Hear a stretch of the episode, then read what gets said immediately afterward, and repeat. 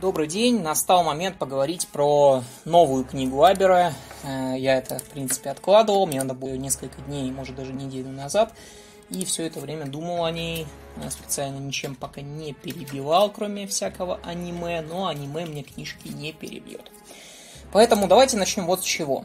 А, сразу же, сразу же, чтобы у нас не возникло никаких проблем. Мое отношение к Аберкромби, если вам интересно, то можете посмотреть первый подкаст из этого цикла про вот непосредственно первую книжку «Немножко ненависти» я высказывал отдельное мнение. Оно было не совсем позитивное, хотя в целом я говорю, что книжка хорошая.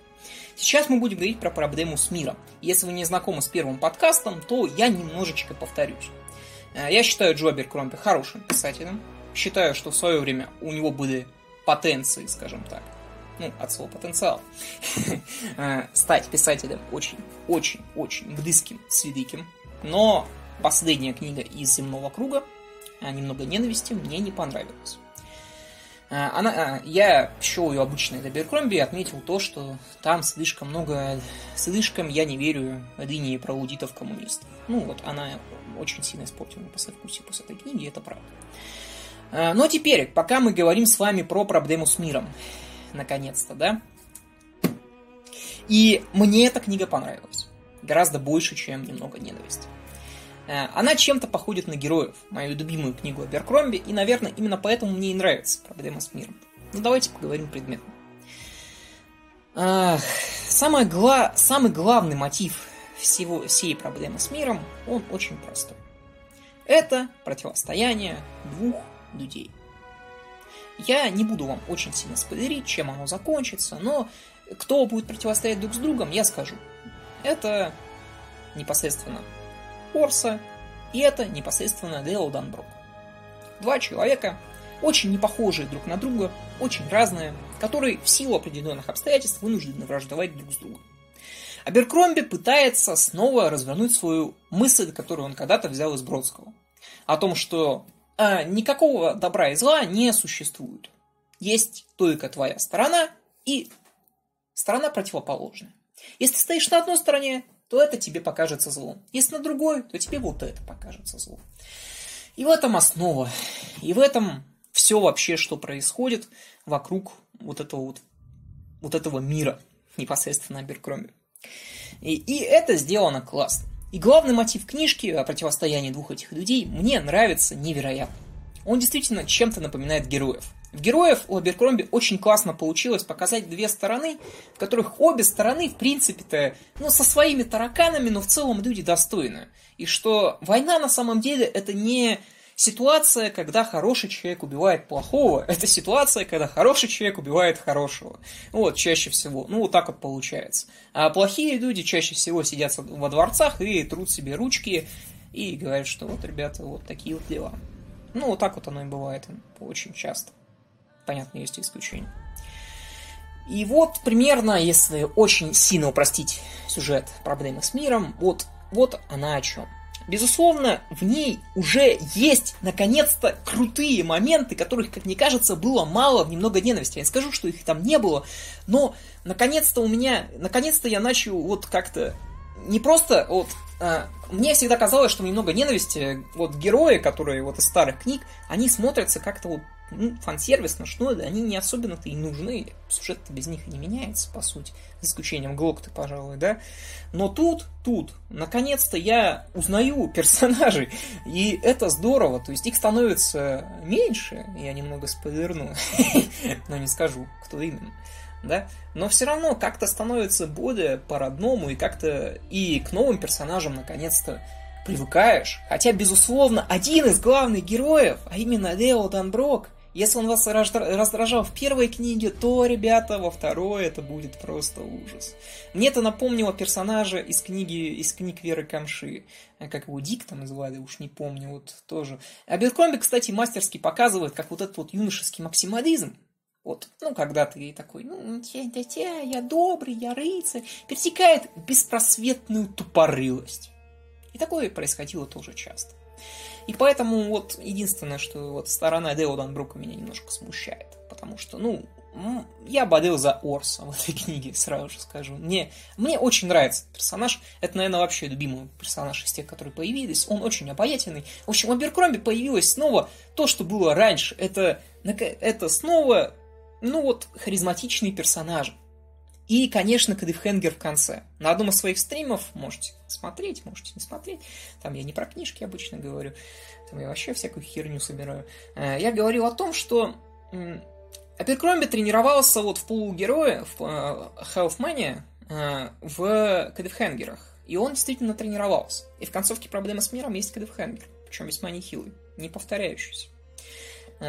И он, скажем так, немножечко даже заставил меня задуматься вообще, о чем будет третья... Не, понятно примерно, о чем будет третья книга. И эта линия это мне особенно как раз и не нравится. Но все равно я ее признаю теперь. Она гораздо более талантливее стала, да? А, но все равно вот э, мне понравилось, как персонажи как-то взаимодействуют друг с другом. Мне понравилось описание какой-то королевской власти, которая есть у Беркомби. Химия у персонажей классная, как-то общаются они снова здорово. Искорка есть постоянная друг между другом. И это мне невероятно нравится. И все как-то вышли человечно в этот раз. И главный сюжет вполне себе крутой. И наконец-то вот появляются просто офигенные пересечения с предыдущими книжками. Э, когда, ну, я уже говорил об этом, но я вот прям предметно. Вот, к примеру, появляется наконец сын Монса, Мерката. Гоппо. И опять же, вот через этого персонажа мы с вами видим, как мир воспринимает Део Данброк и как его воспринимает Орса. И это абсолютно две разные вещи. И Аберкромби опять выводит свою очень простую мысль, которая была в герое. Герои войны чаще всего очень странные люди, сродни с негодяями. И мне эта мысль, она в героях очень классно показана, и отчасти она мне нравится. Я говорю сейчас не о людях, там, которые пошли свою родину защищать, понятно, понятно, я все понимаю, а про людей, которым нравится на войне, а такие есть. Ну разве это не больные люди? Разве то, что мы называем в этом плане героями, это не неправильно? И снова вот опять же показывается, что вот герой, он зачастую очень странный человек, очень странный. И это классно. То есть э, Кайдер черный, он в этой книге опять на задних тонах. Но что радует, видимо, в третьей книге он будет на тонах уже первых. Потому что там есть просто охеренный момент, в котором, кстати, немножечко есть намек даже на концовку этой книжки в одном из моментов, когда Стурс э, Сумрак э, беседует с каким-то из своих людей, и Кайдер в какой-то момент слушает его, начинает хохотать, э, потом поворачивается к своему сыну и говорит, ну, как ты устанешь все ломать, я все починю. И в этот момент я как будто бы снова вот узнал вот этого вот, знаете, юнца из героев, который в то время все еще в таких вот сапогах воевал против Черного Доу, который чудом там стал королем Севера, а потом оказалось, что он не самый-то и плохой король со времен Бетода. И это мне невероятно понравилось. Появились персонажи, про которых я думал, Аберкромби вообще забыл, к примеру, Казимир Шенкт. А, ребята, я вот я думал, я один про него помню. Я вот эту вот херню, вот она у меня почему-то засела в памяти, как он появлялся, немного ненависти. И я все думал, кто, сука, такой этот Шенкт? Кто он, сука, такой? И не сказать, что Беркромби мне ответил, кто он такой, хотя он намекнул, что это едок. И, в принципе, меня эта теория, она уже устраивает. Ну, то есть, она уже мне что-то объясняет. Хотя я думал, что у Казимира Шенкта э, полномочия это даже покруче. Вот, мне так казалось почему-то. Что он как минимум маг. Э, но вот он появляется, и снова ты такой, о, о, Аберкромби помнит. И я наконец-то начал понимать, почему Аберкромби так долго пишет книги. Я вот всегда думал о том, что вот у Аберкромби, вот если вы там подписаны на его твиттера, на соцсети, я подписан, я сумасшедший, э, я как маленькая фанатка, я преследую Абера. Шучу, я просто иногда почитываю. Ну и у Абера вот у него он, по-моему, еще в 18 году писал о том, что я завершил все черновики. И я думал, чем вот он занимается эти три года? А что он, собственно, делает? Ну, иди ты и напиши эти черновики. А я теперь понимаю, он вычесывал, он вычитывал этот текст. Он делал так, чтобы все линии, они не противоречили друг другу и как-то сходились. Чтобы было много приколов из других книг. Чтобы ты все вот это вот помнил. Чтобы все, все они как-то переплетались. Образовывали единую все вселенную, и чтобы это не превращалось в душничество, потому что если вы не читали первый цикл, вы поймете второй цикл. Вообще без проблем. Все у вас будет хорошо, и все у вас будет приятно. И в этом плане Беркромби вообще просто красавчик, как оказывается. А, так что неплохо, неплохо прям, вообще хорошо. После этой книги у меня осталось прям приятное послевкусие. Я сел такой, о, Абер, Абер, наконец-то. Вот эта вот книжка Абера, которая вот прям в духе первого закона. В духе там Абера, который писал Best Served Code. Ну вот, мне так кажется. А, что еще можно сказать про эту книжку? А, опять же, самое главное тут я уже произнес, это персонажи. Персонажи классные, невероятно. Наверное, единственное, что вот не получилось сделать то же, что в героях. Потому что той стороне, которую представляет Део Данброк, смотрите, я вот даже не спойлерю вам сейчас. Я не объясняю почему, не объясняю что, не объясняю как. Просто говорю, что вот есть какая-то сторона, за которой стоит Део Данброк. Она все равно воспринимается очень тупо. Ну вот, лично мне. И если в героях я до сих пор помню э, персонажа Челленгорма, который пошел штурмовать Хоум, и как это закончилось. И я помню его трагедию, потому что мне кажется, это трагедия. Потому что человек, который просто-напросто пил там с королем, он в результате слишком высоко возрос. И он сам понимает, что он херовый генерал. Но единственное, чем он может это искупить, это такая гордость. И в этом вот такая корная ощина неожиданно у Аберкромби выпирает. А у нас всегда любят говорить, что Аберкромби, он косит под Гдена Кука. Но нет, Гэден Корнелл, фу, какой Гэден Корнелл, Бернард Корнелл, конечно же, Бернард Корнелл, и Аберкромби этого никогда не отрицал, а, так что вот так вот. И это смотрится классно, линии очень хорошо соблюдены. Есть некоторые вот проблемы, которые вот если вы такой читатель, который любит придираться к условностям, вы к ним придеретесь. К примеру, то, что путешествия между странами теперь у Аберкромби занимают ну, абзац, ну, примерно так. Ну, я только за. Я терпеть могу, когда в книжках люди ходят. Я считаю, что это зачем? Действительно, может два абзаца написать, и все и так прекрасно. И персонажи. Э, в общем, самое главное в Бигбомбе действительно это персонажи. И персонажи в проблеме с миром цветут и пахнут. И все хорошо. И появляются наконец-то новые персонажи харизматичные. И старые персонажи как будто бы тоже снова по-настоящему реализует себя. И есть какой-то в конце такой всемирный заговор неожиданный клиффхенгер. Того, вот, того вопроса, который у нас был на протяжении всей первой книги, а второй вроде бы Беркромби не дает на него ответ, но в конце выворачивает все. Говорит, что вот, держи, в первой книге не дал, держи теперь. Вот у нас, вот у нас теперь новая проблема, с которой мы будем разбираться в третьей книге. И с ней так просто не разобраться. И у нас есть герои, которые просто теперь вынуждены измениться. Да, то есть это и непосредственно Глокта, и непосредственно его дочь, и Деа Данброк. Я, опять же, не уточняю, почему, да, но тем не менее, да и сам Орса, он будет вынужден измениться. И вот эти вот моменты, опять же, очень классные. Например, почему там Кайдер постоянно говорит сыну, ни в коем случае, ни в коем случае не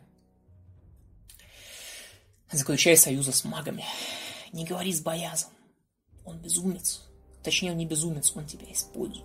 И Бояз в этой книге тоже есть, он теперь на вторых планах, но все равно мы как-то чувствуем, что вот он все равно влияет, и он будет влиять. И постепенно мне вот... Вот мне эта книга понравилась. Вот прям я ощущал удовольствие, когда ее читал. Сродни тому, что я ощущал, когда читал первый закон. Поэтому, если ставить оценку, немного ненависти я, погорячившись, наверное, вдолбал 7,5. Это я поставлю 8,5. Очень хорошая книжка. Опять же скажу, что это вот не лучшая книга Абера. Ну, это очевидно. Но это далеко и не худшая книга Абера. Это прям вот середнячок. Это старый добрый Аберкромби. То, вот, что я хотел увидеть, когда открывал Little Hatter. И в проблеме с миром это все есть. Я не могу сказать, что там слишком сложный сюжет. Он очень легко вот он очень простой. Это действительно противостояние двух людей, по сути своей. Но за счет вот этих вот э, за счет классных вот поисков таких союзников, которые он натренировал там в книжке полумира. А он действительно тренировался перед этим циклом. Вот что мне нравится, что Абер, он как рос как писатель все это время. Он пытался найти что-то новое. И вроде бы он что-то даже нащупал теперь. И я вот вижу, что вот все вот эти вот моменты, все вот эти вот отработки клиффхенгеров зачастую ненужных, они наконец-то сыграли. И я с нетерпением буду ждать третью книгу и с удовольствием ее прочитаю, потому что проблема с миром мне понравилась, и я ее вам всячески рекомендую. Особенно, особенно если вы фанат Аберкромби, потому что старые персонажи, вот они. Новые персонажи начинают играть новыми красками. Вот эта вот тавтология безумная, да? И в целом, Аберкромби молодец. Не могу сказать, что это лучшая книга года, потому что один негодяй не так давно выпустил книжку «Ритмы войны». Но это совсем уже другая история. На этом все, ребята. Спасибо за внимание. Пока.